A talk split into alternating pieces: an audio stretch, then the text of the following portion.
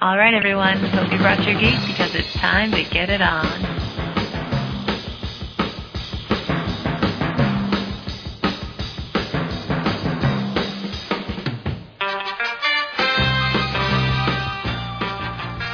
Hey, Will, this is Drew in Bend, Oregon. Just wanted to say good luck on your new podcast. I just got off the trainer for 2 solid hours watching a cycling movie. It's snowing here, and I'm just stoked. It's snowing now, but I can see the light at the end of the tunnel, and I'm excited to be part of this journey. Thanks for the inspiration. Keep it up, and good luck. Hi there, this is Michelle, a.k.a. Siren, from McHenry, Illinois, and I tried because it helped me to accept the person that I am, and it showed me the path to become the person that I want to be. Thanks a lot for your cool podcast, guys. Bye-bye. Hi, this is Shelley Ironman from Bell River, Ontario, Canada. And you wanted to know why we try. Well, why I try is because I always wanted to push myself to do something most people will never do. I like the pain and love the rewards. I have gotten to meet great people all the time at races. I get to travel to places I would never have dreamt I would go to. Also, I guess it would be easier just to sit on the couch and do nothing. But I have made a choice to push my mind, body, and soul.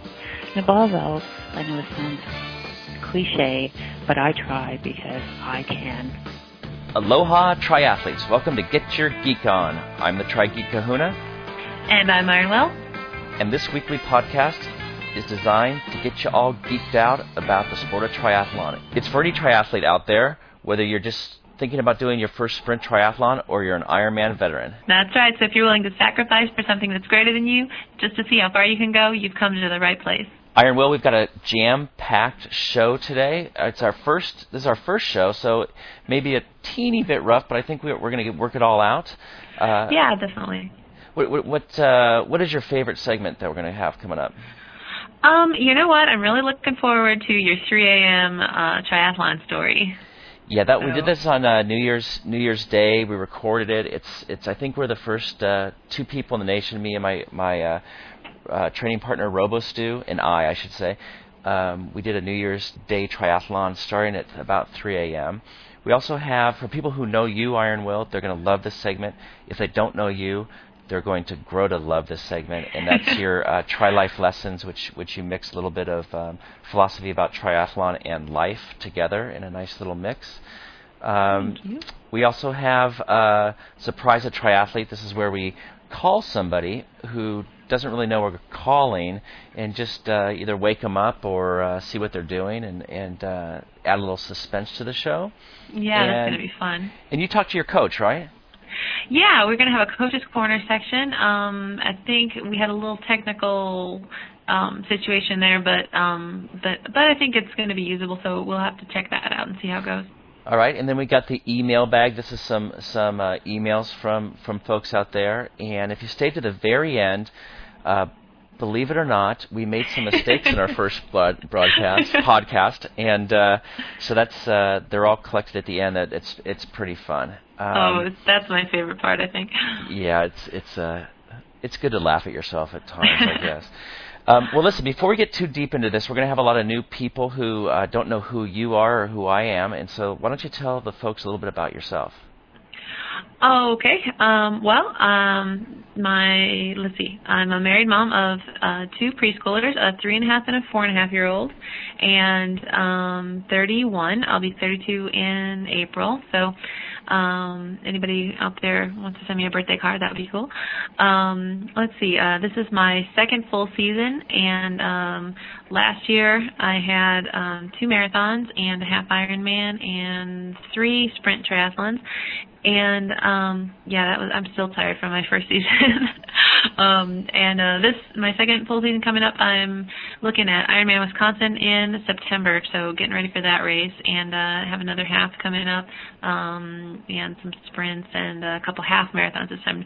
I don't know, I'm still playing with the idea of doing Chicago Marathon, but we'll see about that one. It's kind of close to Ironman Wisconsin there. So I'm a high school teacher. I teach English as a new language in my real life. And I've been doing that about 8 years. I'm program for the language acquisition program that we have. And let's see, I think that's going to do it. I'm broadcasting from the world headquarters of Through the Wall, just outside of Chicago in the Midwest. So it's really chilly here, not like it is for you, Kahuna. No, well, you're being very modest. Tell them about your website. You're one of the most, you're one of the most popular bloggers out there in the sport of triathlon. Oh, gosh, I don't know about that, but thank you so much. It's a little complicated. I'm kind of regretting the new, we just switched over to a new domain, so, it looks really cool, but it's kind of a pain to describe, the address, which is, throughth3wall.com, but it's, okay, you see, there's a 3 in place of the E for the, so, yeah, gonna have to kind of get used to that. You're getting too creative on us. Oh, gosh. People will remember that. Well, listen, I'm a married father of 4 boys. My boys range in age from 17 to 6. I've been in the sport of triathlon for 3. This is my 3rd season now. The 2nd season, I did 2 half Ironmans. This season, I did Wildflower in the Big Kahuna in Santa Cruz, California. This year, I am signed up to do the Ironman Florida in November, so we'll take all the listeners along for the ride of 2 Ironmans. And let's see, I'm broadcasting from the Tri-Geek Dreams, which is my website, TriGeekDreams.com, laboratory in, or labs, I should say, I guess, it'd be cooler, in Orange County, California. And I'm 45 years old, so I'm a little bit on the long in the tooth. And I think that's about it for me. Why don't we get right into the show? We've got tons of things for the first time. This is amazing how much stuff we can pack in here. So let's get started. Why don't we do our surprise a triathlete? And what I'd like to do is okay, it's time for our first segment. This is Surprise a Triathlete. I think this might be my favorite segment of the show. Today's athlete is going to be Playboy Joel. He's a training partner of mine, and he's known for not training and for spending most of his time at the gambling tables or trying to pick up women or drinking. So hey, there's a triathlon right there. Yeah, so I think you'll enjoy him.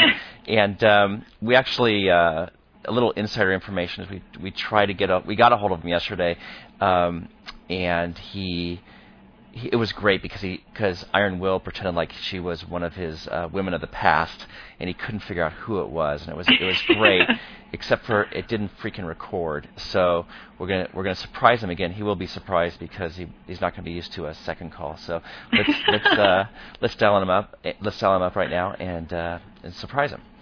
Okay. Okay, you talk, okay? Okay. So this is Playboy Joel. Hello. Hi, Playboy Joel. How are you? Oh, God. It's like Groundhog's Day. I'm good, Iron Wil. How are you doing? I'm doing okay. We had a little technical difficulty, so we're calling you again. Hey, Joel, did we get you out of bed? Hi, Lavi. How are you? Good. I'm actually the Kahuna. That's okay. I'm sorry. Excuse me. Sorry, Kahuna. That's okay. Great one. Are you still in bed? Sadly, no. I'm in the car heading to work. Oh, man. Hey, well, I just wanted to replay. I mean, we can't replay because we had technical difficulties, but what we did yesterday when we really surprised the triathlete, and I'm using this term a little bit loosely with PJ, is PJ's known for his own triathlons, which is women, drinking, and gambling. And so we had Iron Wil call and say, like, you know, hey, Joel. And Joel, what was going through your mind at that point? First thing that went through my mind, Iron Wil sounded a lot like an old friend, who I wasn't really expecting to hear from. So for the first few minutes, I thought that perhaps it was an old friend from past days. But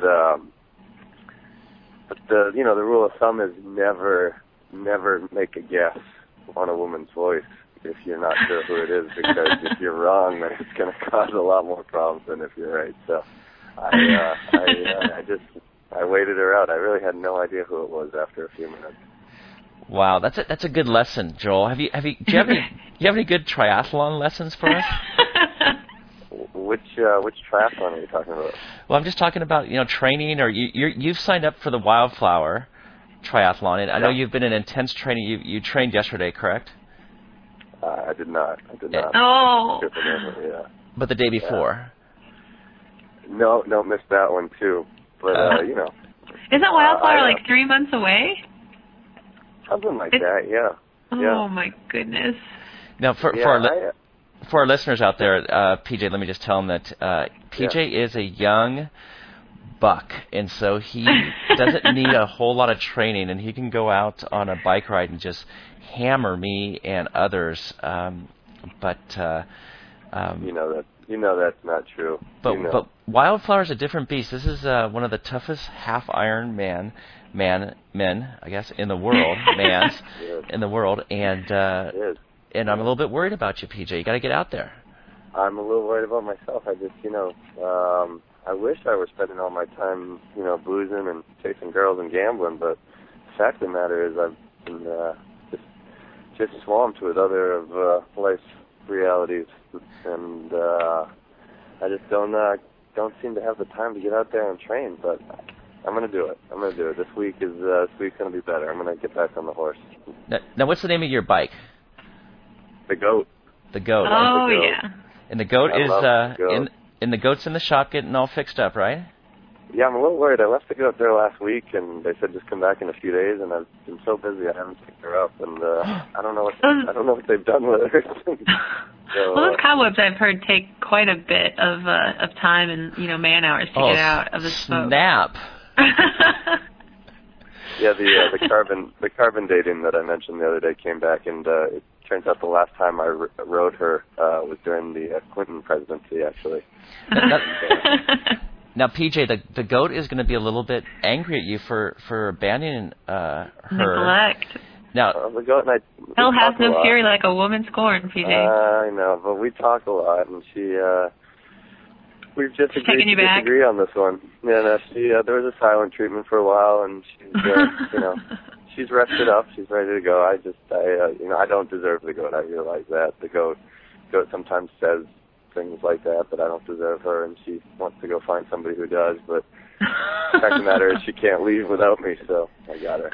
Well, before we let you go, PJ, I just got to tell our listeners one story about the Goat, and that is when you got the Goat. We drove up to Wildflower, if you remember. I do remember.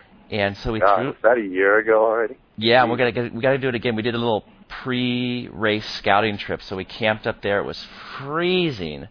So cold. And we're Southern California wusses, so it was so cold. What was it, 62? Yeah, Iron Wil probably dipped into the 50s. You poor baby! Remember, we were trying to cook that chicken that night. We didn't have anything to. Yeah, we were the world's worst campers. We're like city slickers out there. But anyway, so I pick up PJ, and he insists that the Goat cannot lay in the middle of the pile of the bikes. It's got to be on top of all the bikes. That's exactly right. And so, say that again? You gotta respect the Goat. I would never lay the Goat in between two other bikes. Please. So it's just not that kind of bike, huh? My bike butter. It took the bottom, and PJ's was on top. So sounds like quite the soiree, guys. Yeah, it was a little menage a trois of Carmen and. All right. Well, the Goat is always on top. Remember that. Okay. Well, as long as you're with us, PJ, the Goat can always be on top. We just want you with us. All right. Are we doing another training trip this year? Yeah, we're gonna go. We gotta work that out. So I'll call you after the show and we'll work it out. But we're gonna go up there and with a whole group of people. So it'll be a fun time. Hey, Iron Wil, you joining us at Wildflower this year or not? I would love to join you for Wildflower, but sadly, you guys are in California, and that's kind of a little ways. So I'm in the Midwest, just outside of Chicago.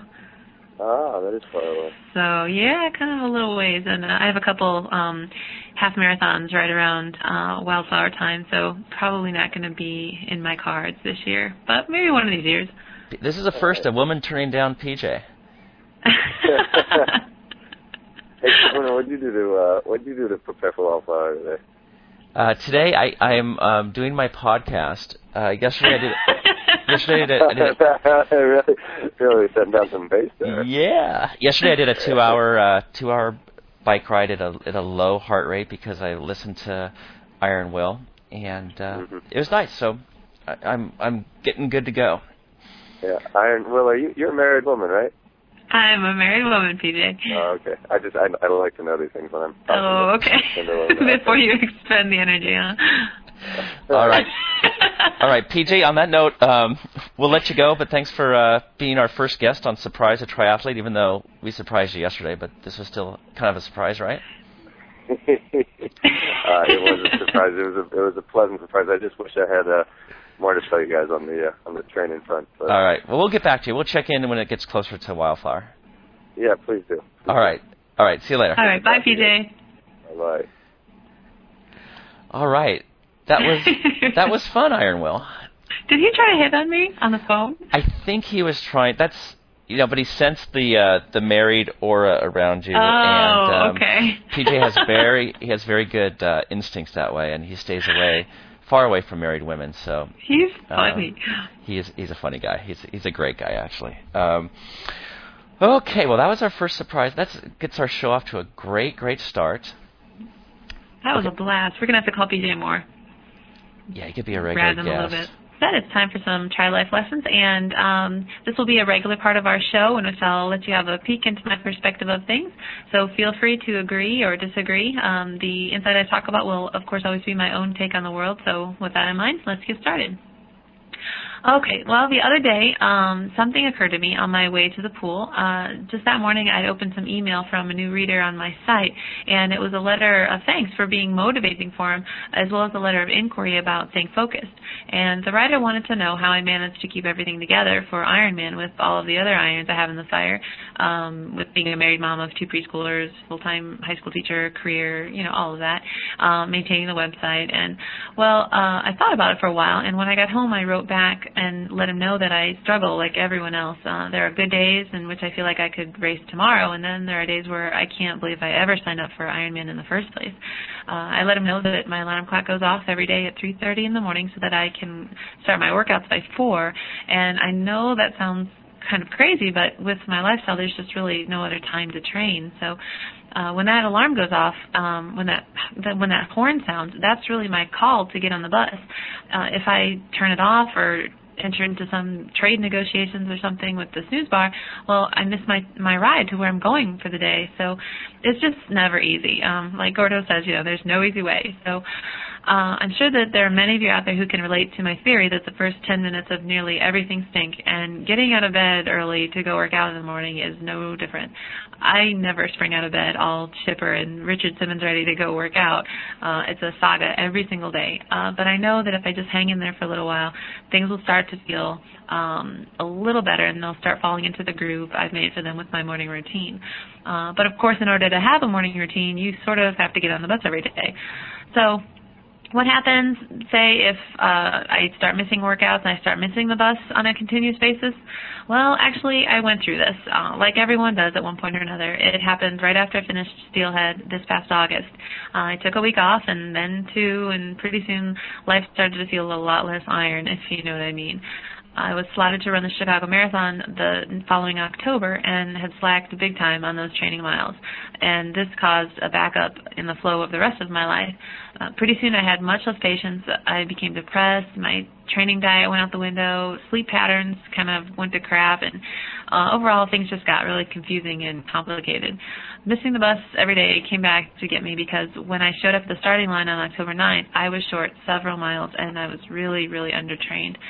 The longest run I'd managed was 18 miles, I think, and that was a good 6 weeks or so prior to the race. And even then, it was a really sad 18-miler. After that, it was just a collection of 5- and 10-milers here and there, and those were pretty frequent as well. So by mile 4 of the race, I really wanted to be done. I managed to finish thanks to some awesome support from old and new friends, but I swore to myself at the finish line that from that day on there would be no walking to where I wanted to go. So, yeah, walking along, there's a strange thing that happens when we slow down, I think. We have a tendency to pick up a bunch of unnecessary baggage, a lot of shiny little rocks on the ground there, like minor stresses, which usually evolve from other people's problems, insecurities, worries, and then the bigger things we stressed about only seem that much bigger. So pretty soon we're walking along carrying everything in the kitchen that's not screwed into the wall. Think about it. You know what a pain it is to carry 4 and 5 bags of life that you need for workout mornings. You have the briefcase, the lunch, the bag of gear and clothes, and you know how hard it is to get around toting all of those. Imagine walking around with that all day. Of course, life's going to be hard, and of course, it's going to you're going to be drawn to all of the different shortcuts, the quick fix, fast foods, the alarm clock negotiations, because you're so tired and feel justified. The only giving 20% to all other aspects of your life, because 80% of your energy and focus is consumed with lugging this collection of pebbles around. And then there's the guilt that comes with all of that. So, of course, it's just a whole vicious cycle. So, in my humble opinion, the only way out of that is to just make sure you're not walking in the first place. Make sure you catch the bus every morning or evening or whenever your bus comes, because for the distance we want to travel, it's really the only way to get anywhere. And that's it. Oh, my gosh. You're the Aristotle of triathlon. Oh, you're very kind. That was so good. Hey, thanks. How's your training going? It's going okay. I've been missing the bus lately, though. I gotta tell you, life has been kicking my butt a little bit with different things. So, but I'm getting it ironed out. Just had a swim session and got my stroke videotaped and analyzed. So I'm kind of psyched about getting back, catching the bus tomorrow. So now, when you looked at yourself on the videotape, were you surprised at what you saw? Is that how you thought you were swimming? What was that? You know like? What? No, actually, that's the strangest thing. Just like, when you hear your voice on a recorder, you're just like, is that me? When you see yourself, you're like, is that me? My stroke was actually a lot better than I had thought. I was amazed. The woman who was – my coach was there too, but the woman who videotaped it was she was actually a bronze medalist in the Olympics, and she was the coach of the Masters swim team. And had said that she liked my positioning, and I had a low stroke count, 19 strokes. 17 would have been, in the more ideal range, but 19 strokes for 25 yards and 23 coming back. But I choked on water on the way back. So anyway, yeah. So that was encouraging. She told me it was, and I think it was more the look on her face where she said, "You're strong and you've got some potential." And that's sometimes all I need to hear. Oh, just send me off. That's awesome. That's awesome. So, it's funny how a few words will really, really motivate you or demotivate you. Oh yeah. Especially when I thought, I'm like, good thing, swimming is first in triathlon, or I'd likely drown. So. Okay, well let's with that. Why don't we go to the coach's corner? I know we had a little bit of technical problems, but I think this is listenable, and for sure the advice in there is worth the any pain to get through it.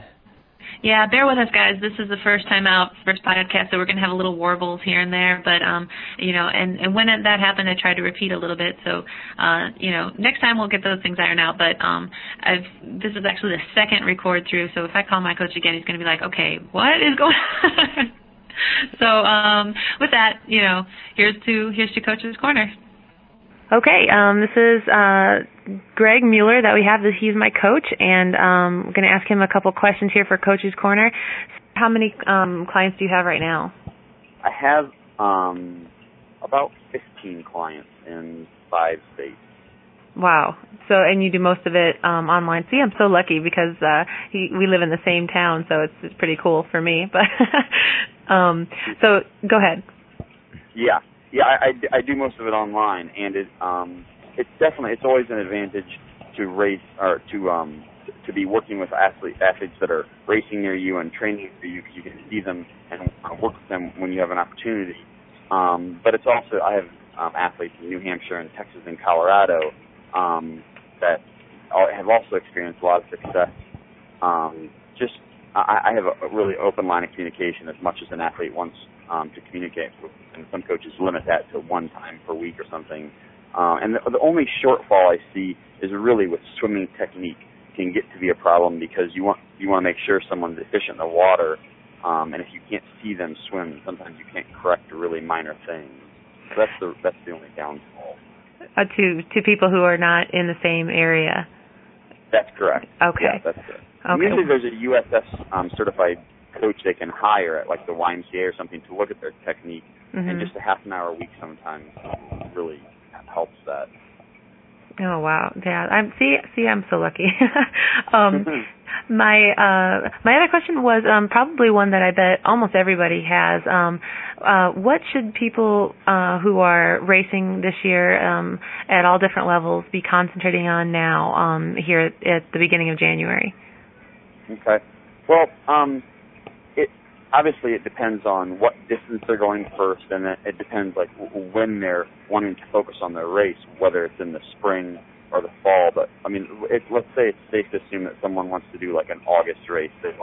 They're in a climate like Indiana where it's pretty cold, and they want to wait for the summer to get really fit at the end of the year.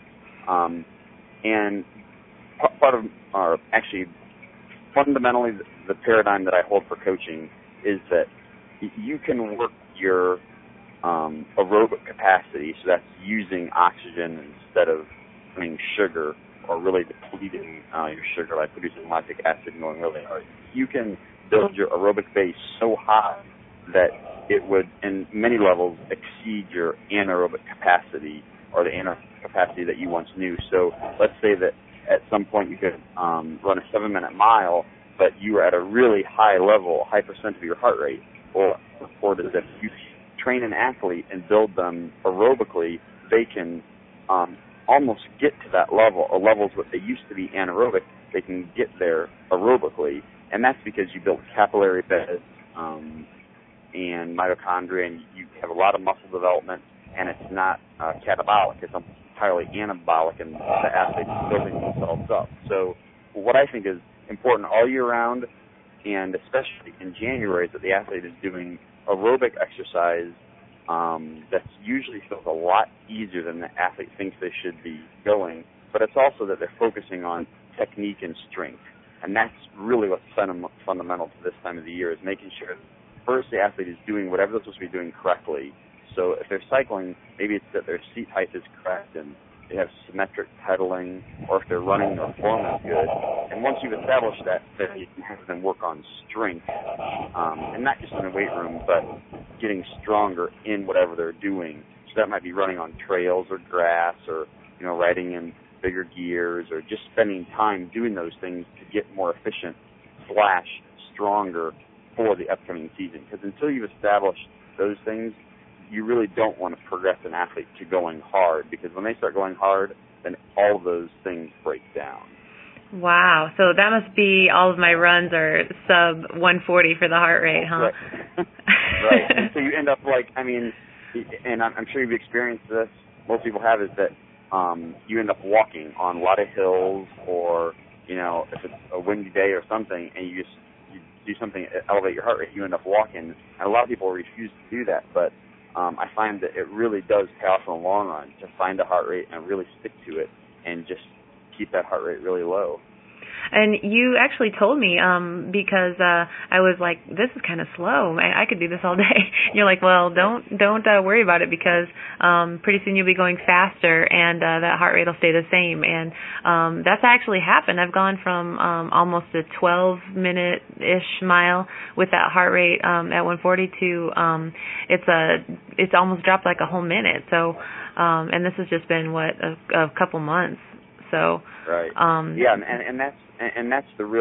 that's the point, is that when we started, you were around 12-ish miles, and for you to have gone a minute per mile faster, you would have really had to elevate that heart rate too high for like a longer race or for training. Mm-hmm. It would have made you really tired. and now your heart rate is still the same, so presumably you can still do it for the same length of time you could have, you know, used to. I could have gone all day, somebody might say, but now you're running faster because we're not breaking you down, and yet you're getting stronger and more efficient, which is what that type of training allows you to do. And see, and had I never had a coach, I never would have known something like that. So this kind of information is really vital for anybody out there who doesn't have a coach. Just, you know, make sure that you're training in an aerobic zone and not an anaerobic zone right now is right. What I understand you to say, because it's just going to pay off in the long run. Correct. So. Yep. Okay, well, thank you very much. This is, again, my coach, Greg Mueller, Level 2 USAT Triathlon coach, and I guess we'll give it back to the Kahuna. Thanks a lot, Greg. All right, well, that was awesome, and it's good advice. I actually followed that advice. I listened to this before I went on my training on this Sunday, and I was going way over 140 beats per minute, and I don't know why, because I kind of know better, but I did it, and it felt like it's weird because the ego that I have when I see these people blowing by me, when I know I could beat them, but I just got to say, you know what, that's okay, I got to keep my heart rate down, etc. Well, be careful, because that 140 beats is for my age, female, and yours may be a little bit different. So you're gonna have to look up whatever your low target heart range is. Yeah, I actually I did that, and so I kept it in that range. But I understand what you're saying. It's not one size fits all on these. Yeah. On these things. So that's, we got to be careful. I mean, Coach's Corner is a very great resource, I think, for a lot of people and for some general advice. But when it comes to specifics, like with numbers and training, everybody's program is really specialized to. It's personally specialized, so you know, make sure not to follow to the letter everything you hear in Coach's Corner. It's just some general tips, but by no means a substitute for your own personal coach. Yeah, your mileage may vary, is what you're trying to say. There you go. Yeah. Okay. Well, let's go. You know, I know we've got some great. Before we get into the email bag, let me tell the people that if they want to get a hold of us, if they have a topic they want addressed in Coach's Corner or your Tri-Life lessons, or they want to be the get their name on a list for being a surprise triathlete and want to leave us their phone number. We also have those surprise voiceovers at the beginning. Oh, yeah. On every show. Before we go to the next segment, let me just tell everybody that if they have a topic they want for Coach's Corner, if they have something they want Iron Wil to talk about in our Tri-Life lessons, if they want to be part of our intro of the show and tell us why they try, you can do that all through some phone numbers, and that's going to be at the end of the show. We have an announcer that tells you the phone numbers to call, the websites, and basically everything you need to know about getting a hold of us. We just didn't want to slow down the show to tell you all those numbers, so get a pen and pencil ready. At the end of the show, you can figure out exactly how to get a hold of us. Sound good? Sounds like a plan. All right, why don't we go to mailbag? We got some great letters, and I think Iron Will's going to read a couple of them for us. So go ahead, Iron Wil. Okay, let's see. The first one we're going to open up is from Pam, and it says here, I'm a 50-year-old college professor and a mother of kids aged 12 and 15. Running and biking and then triathlon came for me out of being diagnosed with diabetes 2 years ago. I did my first triathlon in May of 2005. Way to go, Pam. It doesn't say where she's from, but you'll see her on the blogs. I've definitely seen that name before. Now you did that for me. I got a my 14-year-old son Tristan was just diagnosed with class 1 diabetes, and so he's getting a lot of encouragement and motivation from triathletes and others that have written in and saying, you know, hey, you can still have a normal life, you can still be an athlete, etc. And so it's what's amazing about triathletes. In triathlon is there's so many different people that have overcome so many different obstacles. It's just amazing. So anyway, thanks for that, Will. Oh no, and just he's just such a great example and inspiration for everybody else as well. So if anybody's been following your blog, they'll know. And obviously, the apple doesn't fall very far from the tree. So. Oh yeah, well, he's a keeper. So. Okay, the next one, speaking of inspiration, this one comes from Hilburn, and it says here, I'm a 40-year-old mother of one 3-year-old boy, and I finished my first sprint try last year. I got run over by a car at the age of 19, and I'm missing quite a number of muscles, like my right glute. Oh, my gosh. That would definitely make triathlon hard. Let's see, as well as several other pieces of my now unstable pelvis. Wow. This is an old story for me. I've lived in this body longer than I haven't. This is an old story for me. I lived in this body longer than I haven't. I used to be a college teacher until I married a man that I met and fell in love with ever since the age of 14. And now I make things and give them away to help local nonprofit organizations raise money. My husband was so inspired by my training last year that he's now training for a marathon, and he's not even a runner. Oh, cool. Wow. Way to go, Hilburn. She rocks. She really does. And actually, you know what? I have some pictures of Hilburn. She wrote to me before and was very inspirational right as she was doing this first triathlon. So we're going to have to call her and get her on the air. Let's put it on our list. That's going to be a great future show. Yeah, Hilburn, if you're out there, call in and leave us a voicemail with your phone number so we can surprise you. That's cool. You got one more letter? I do have one more. This one comes to us. Let's see. I put it down, and there it is. Okay, this one comes to us from Mr. P, and Mr. P cracks me up. He is a 37-year-old single male who lives alone with his cat. How sad is that? No, and I didn't say how sad is that. He wrote how sad is that. I would say how sad is that, but keep going. Just for the record. It says here that he did 2 sprint tries, and he's training to do his very first marathon, which is going to be the Los Angeles Marathon. Hey, right in your neighborhood there, Kahuna. I love Mr. P because his website is just the coolest thing. You guys have to check it out. It's called neoprenewedgie.com. So he's automatically in the cool book just for that name. That is good. Yeah, I think if you're ever going to do a blog, which I think everybody out there should do a blog, the name is important. So that is give them A+ for that name. For creativity. Okay, let's go. We're about to our final segment, but before we get there, I want to talk about one thing that shows you how open and honest we are, which is we're going to talk about. I hope it's okay with you, Iron Wil, but our weight. Oh. Okay. And I'll go first. I got into triathlon 3 years ago, and it happened because I went to Hawaii. My brother lives on the north shore of Oahu and Sunset Beach, and it's always very tough to have a brother that lives there because I have to go visit him from time to time. And oh, poor thing. So I went there, and I'm an okay surfer, and so I went out surfing. I felt really out of shape surfing, and I was kind of bummed as I paddled back in, thinking, God, I'm just getting to be an old man. And I sat down on one of those beach chairs, and I looked down, and my stomach, it wasn't my stomach, it was the stomach of a middle-aged fat man. And I'm like, what happened? This, it was like jelly, and it was just, it was awful. And I'm a former college athlete. I was like, this just can't be.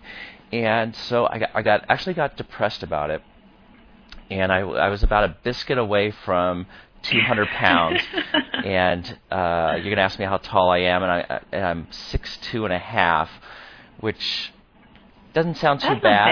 Yeah, it doesn't sound bad, but it was just like all fat. It wasn't, there wasn't a lot of muscle there. I just looked very sloppy, as they say. And so I got back to the office and. And my friend, who we call RoboStew now, he said, what's wrong with you? I'm just like, oh, I'm so depressed. I'm, I'm fat. I'm this. I was like, it's kind of like a chick talking, I guess. And he said, you know what? I'm doing triathlons, and I had done a couple when I was a lifeguard for a while. So we used to do duathlons and triathlons, and so I'd done them before, but it was a long time ago. And I said, you know what? I will do it. And within probably 2 weeks, I had my bike. I had all the, starting to buy all the equipment. My wife's going, what are you doing? You're crazy. You're draining our bank account. So that's kind of how I got into it. In my, to make a long story short, I went from almost 200 pounds to now I'm about 188 or so. And I want, it's not bad, but I want to, for this Ironman, get down to between maybe 180, 182, because I'm guessing that every pound you carry around on that course is just a huge load. Oh, and, yeah. And I want to be as light as possible to go those 140.6 miles. Definitely. And you said, we're talking about watching that Biggest Loser, and somebody, what was it about their vest? Oh yeah. They had lost weight, and they lost 40, 50, 60 pounds over a couple months, and they got them out to the track, wow. And they each gave them a weight vest that had the weight they lost on it, so they were carrying 40, 60 pounds on their back as they ran around the track. Gosh. And it was an incredible illustration of how hard it is to carry that weight around. And these people were stunned because just 2 months ago they were running with this weight and they didn't notice it. But now that it was off and they put it back on, they really noticed it. So that stayed in my mind, thinking, oh my gosh, I cannot carry even a 5-pound weight around me when I'm going around that Ironman course. Oh no, yeah, that was really slow down, especially on the bike, I would imagine. Wow. I think the bike is key. Hey, Iron Wil, hang on one second. Matthew, what do you need? Where are the needles for the bike pumps? That's what you call me for? Where are the needles for the bike pumps? Do you have to go? What are you doing? Are you going for a bike ride? Oh, for the balls, not the balls. The needles are. Hang on one second. The needles are.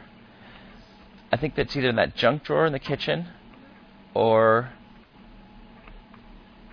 I don't know. Or I don't know. Maybe above the washing machine. Can you close the door, kiddo? Thanks. Do you gotta go pee? Okay. I'm bouncing up and down.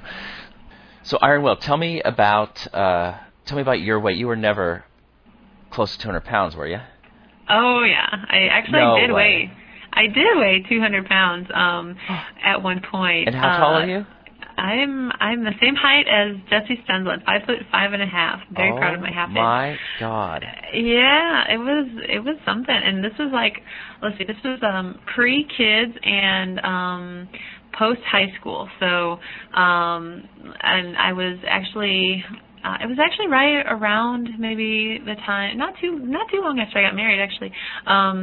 So, it was something else. What happened, because I was a fairly decent athlete. I didn't win any, trophies or anything, but I wasn't, a couch potato or anything. I was a sprinter in middle school. I played sweeper and right forward in soccer. I was a cheerleader.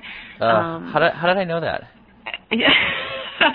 You know what, though? I wasn't, in the cool clique, though. I was a cheerleader that didn't like the other cheerleaders. All right. Well, some of them were okay, but, not... They're not going to be listening, Wil, so you could trash them if you want. So anyway, I don't know. I was, probably a size 7 or 9 or something like that in high school. And then, as I...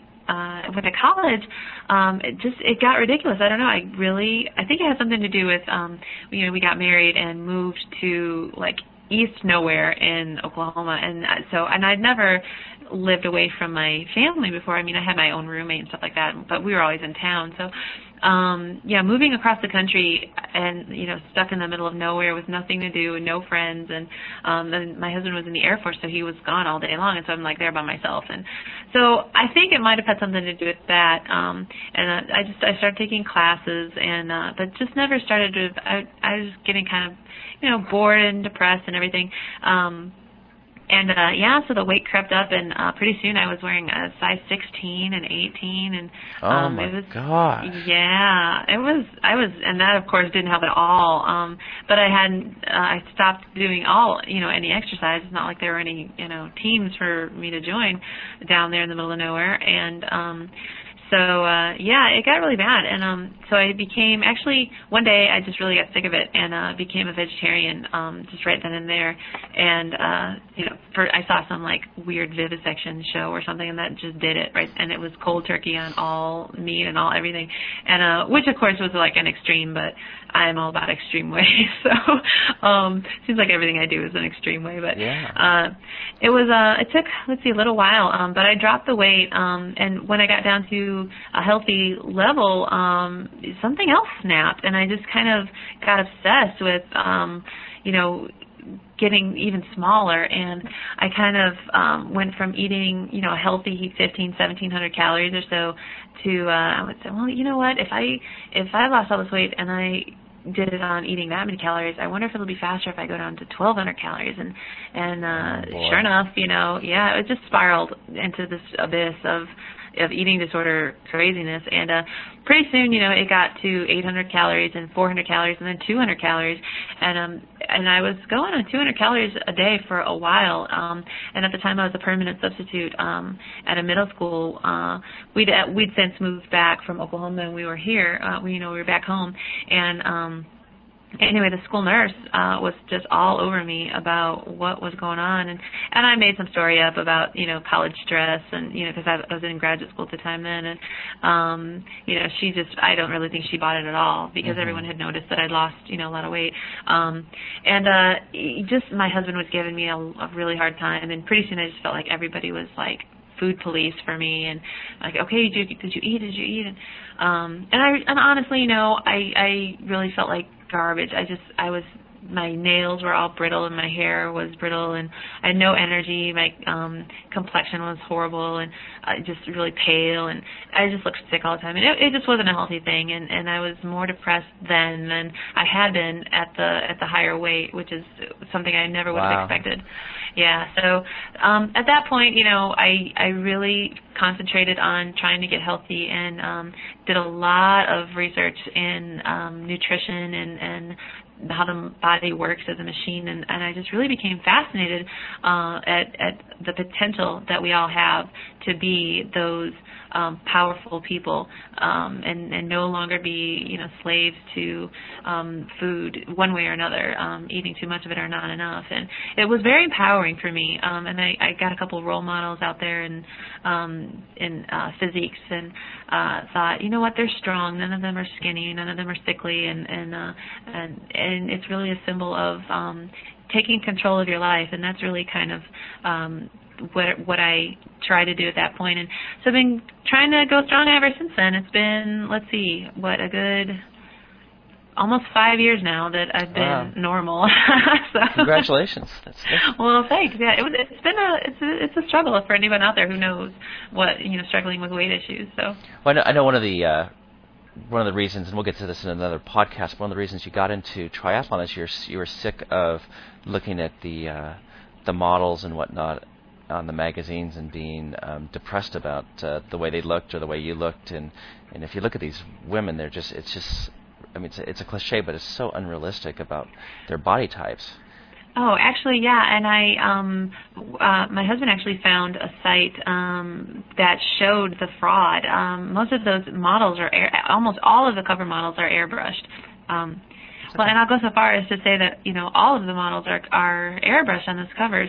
And on my website, I'll have to go back into the archive and find it. It's in the, I do believe, December or January archive, but I'll have to look it up. And it was ridiculous how the market wants to fool everybody into thinking that that's perfection, and I was definitely fooled. So.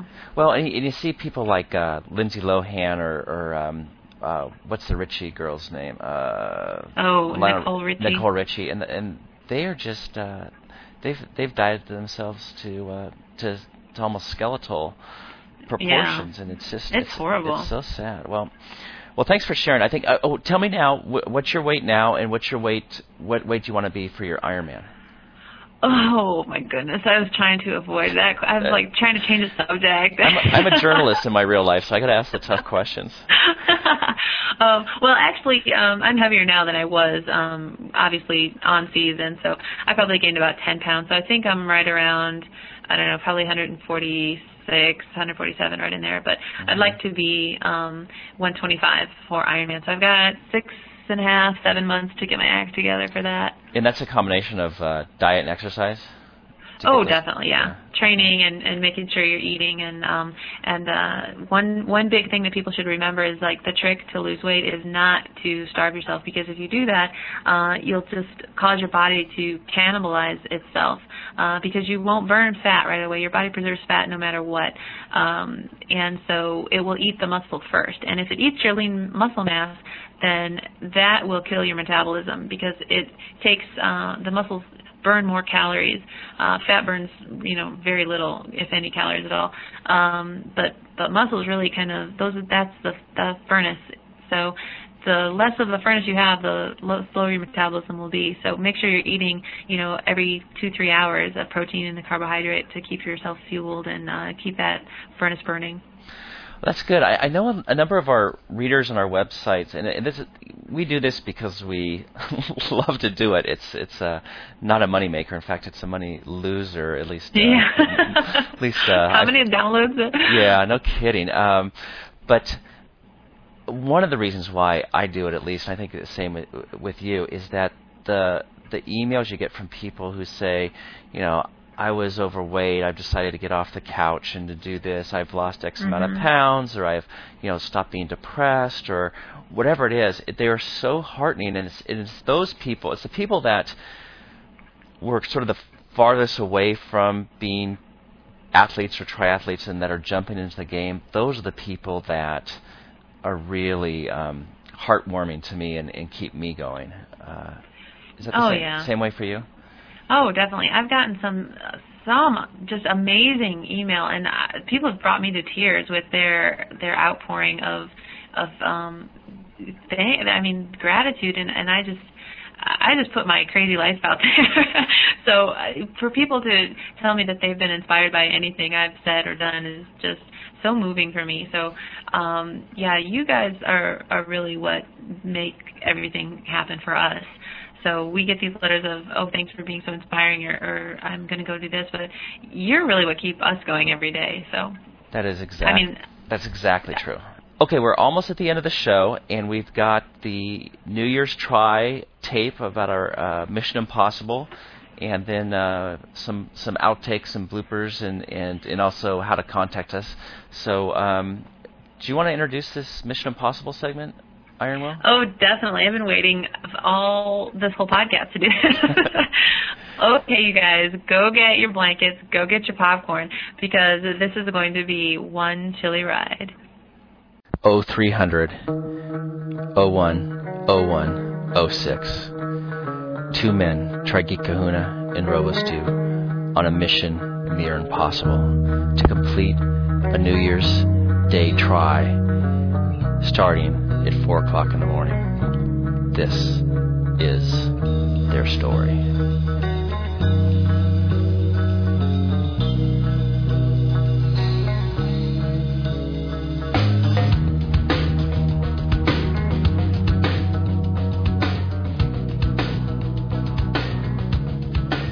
All right, it's 3:18 on New Year's morning. I got a call yesterday from RoboStew. He's my training partner, and anytime you get a call from RoboStew who says, I've got a great idea, it's best to just hang up the phone. His idea was to have a New Year's Day sprint triathlon, just ourselves to kick off the new year, which is fine, except for I have to be on a plane at 8 o'clock this morning, so I told him I couldn't do it, and Stuart said, oh, who cares, let's just get up a little early and do it. And so we are going to kick off this try at 3:45 a.m. New Year's morning. I'm driving up to Redondo Beach, where Stu lives, from my house in Orange County. It's dark, it's a little chilly, and we decided the surf is big, and it's raining, so it means the ocean's probably polluted, so we decided that we would start off in a pool. So we're going to hopefully hop a fence at a local high school pool and swim about 800 yards. Then we're going to, I think Stuart's going to swim a little bit less because one thing I'm faster than Stu in is swimming.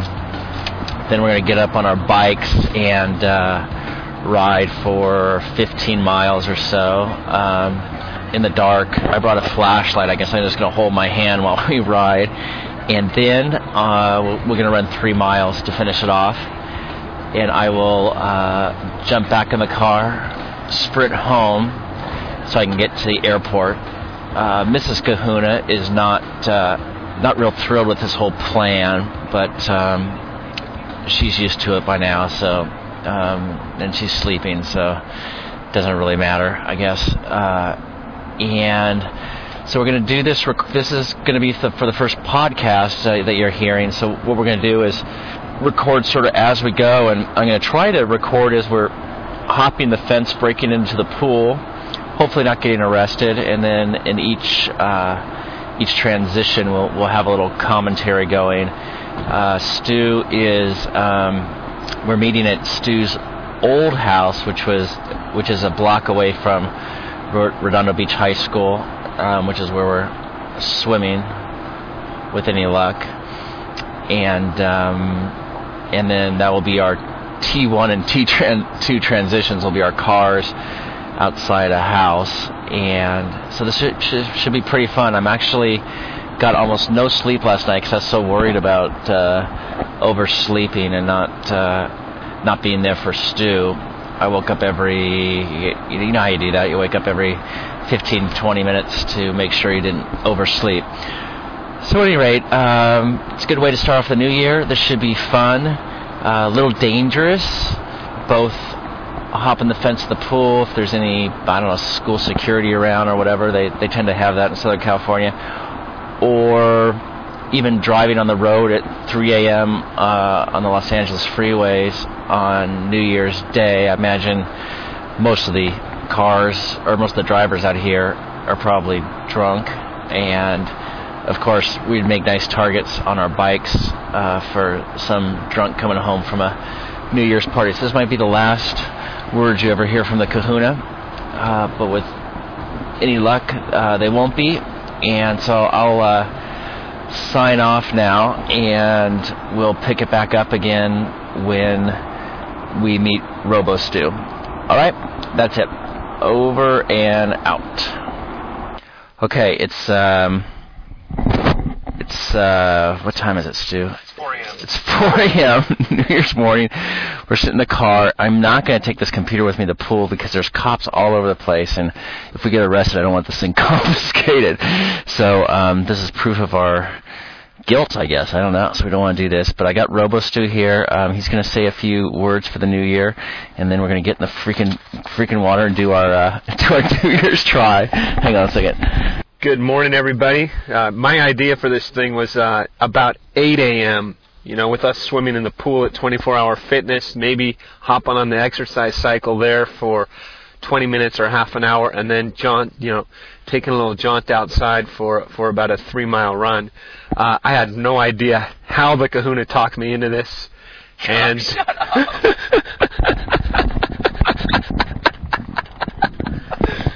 Anyway. Wait, are you scared at all?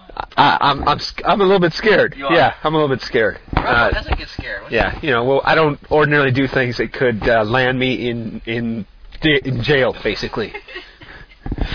But all right, happy New Year to y'all. I couldn't think of a better way to start 2006.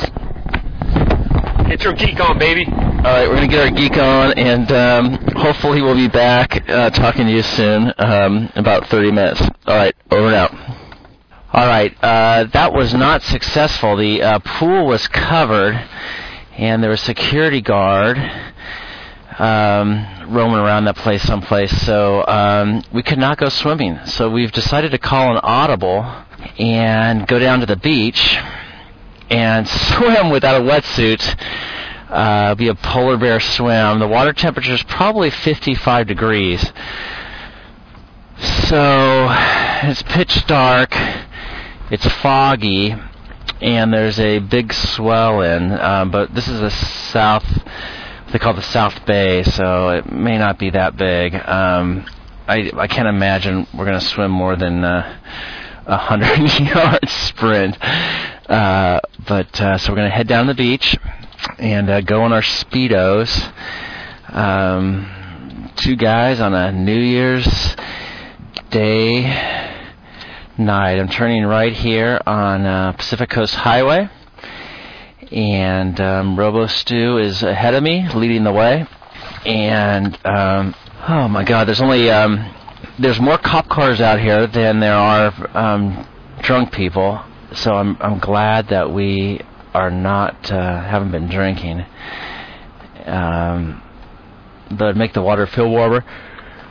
Anyway, it's 4:15 now. We had to hop the fence at the pool, kind of sneak around, and they had giant fences around the pool, so it would have been hard to get in there, but I think we could have no problem. But they had covers on the pool, which wouldn't have worked for us. So at any rate, we're going to go down to Redondo Beach, go for a little dip at probably 4:30, and this is going to shorten our bike ride up a little bit, or our run up a little bit, but that's cool. We'll still get the spirit of the try-in. So, all right, I'll sign off, and I'll see you back on the other side.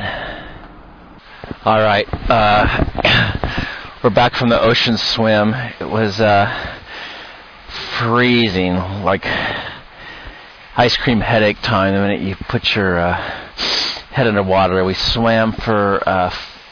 first we just went in and went out because it was so cold. Then we decided we needed to do 5 strokes at least, so we went back in. Surf is very big. It's a big swell in from Japan all the way across the Pacific, and so we just did our T1 on the bluff overlooking the beach. Stuart blasting Eminem's what's our theme song? I forget what the name of it is, but. Blasting the theme song enough to wake up, and there are some people still partying. It's 4:36 a.m. and we're ready for our bike. I think we'll go about half an hour on the bike, and then a 3-mile run. All right, let me see if Stuart wants to say a few words. Hey, Stuart! Stuart! Okay, here comes Stuart. He's dressed like a snowman, man. You're dressed like a snowman. He's got some ski underwear on. I have bare legs. He's got a jacket. He's got gloves. Man, he's all tricked out. But let me have him say a couple words, and then we're off. Let me just say it's a great morning for a ride. There's Stu, man of a few words. All right, we'll be back in a little bit. See you, bye. All right, we're done with the bike leg. It's 5:12. We're in T1. I'm just putting on my shoes right now.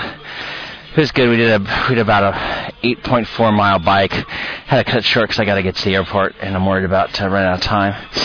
So anyway, we're off. Still pitch black. Stuart's blasting stereo, and we're off. So check back in when we're done with this New Year's try. See you later. All right, it's 5:43. The try is done. We ran for a couple miles. I needed to get home, so we had to cut it a little bit short. But it's a great run. There's champagne corks on the wet cement. Newspapers have not come yet. There's a couple of people still partying.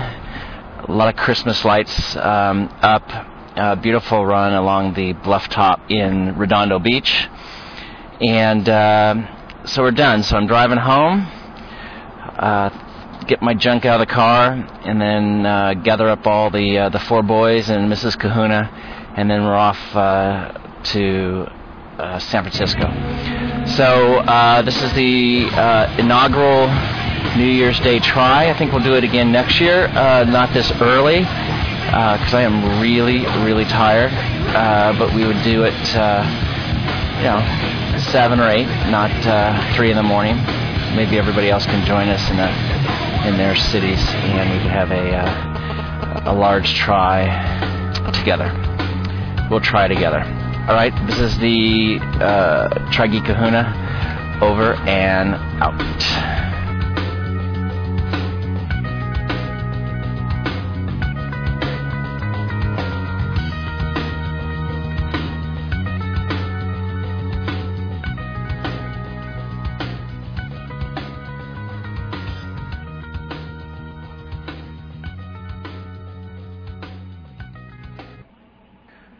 All right, well, that's how I spent my New Year's morning. I think next year, actually, we're going to do it, I'd like to do it at 12:01 and get a bunch of other people to do it at 12:01 so you won't have – and they don't have to do it with us. They could do it in their own town or city. But I think it'd be – what an awesome idea. That was just an amazing – I just have to interrupt you and just say what an awesome experience that must have been. I felt like I was kind of there with you with the police, and oh my gosh, that was awesome. Yeah, you know what? I think what's going to be fun about these podcasts is we can take our tape recorder to our competitions, to events, to our coaches, to just sort of our life, and so it really brings to life where a blog is a little bit static. You just have pictures and words. Here we have words, audio. It's mobile. So I'm very excited about this whole new venture for us.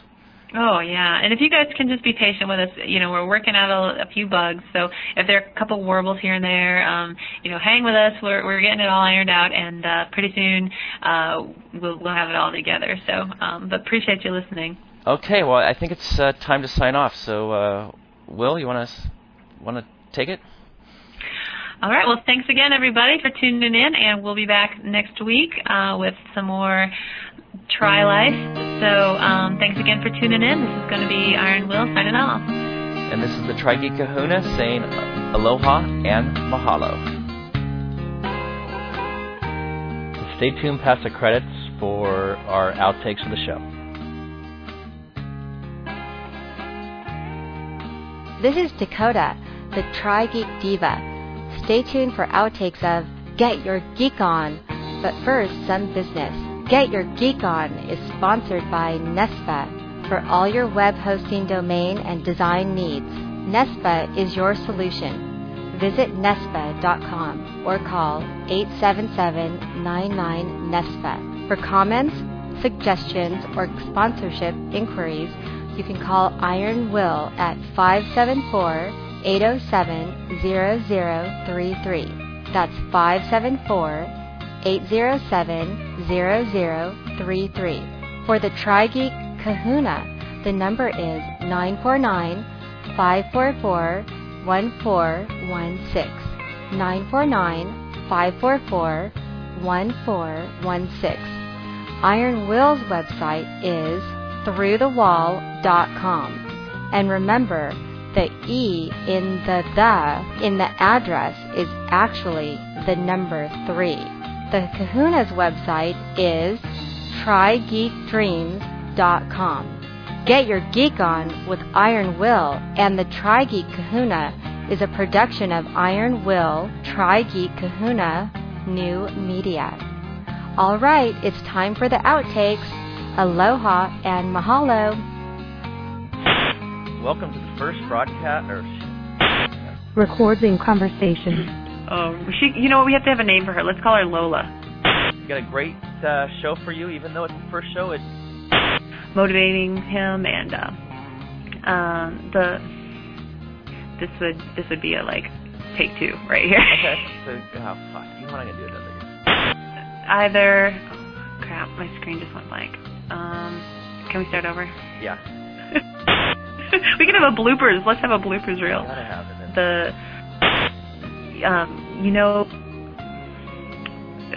Okay, you're going to have to fix that part there. So, aloha triathletes. Welcome to Get Your Geek On. I'm the Tri-Geek Kahuna. And I'm Iron Wil. And this weekly podcast is designed to get y'all geeked up about this. I'm going to do it one more time. Hang on. That's right. So if you're willing to sacrifice for something that's greater than you, then you come. Let's do it again. What was I going to say? So if you're sacrifice to see how far you can go. Okay. Anyone who is. Hold on a second. I'm just kidding. Hold on. It's for any triathlete who... hold on a second. That's right. So if you're willing to sack... I sound like the game show host. All right, our next segment of the show is called Tri-Life Lessons. This is where Iron Wil gives her philosophy on triathlon and life. So, Will, why don't you take it away? Okay, thank you. Like Kahuna said, this is time for Tri-Life... Have you seen the movie 40-Year-Old Virgin, where he goes, ha, ha, ha? No, I have not, but I got to see it. Oh, you guys see it. That's, well, now it's not funny because, anyway. Okay. Now I make things... Oh, shit. I just feel like crap for that. Let me start over with that one. All right. Get your geek on, but first some business. Get your... See, I can't say it like that. Get your geek on is sponsored... I can't say it like that. Can I just start with this now? I thought you said you could edit it. Iron Wil's website is www.throughth3wall.com.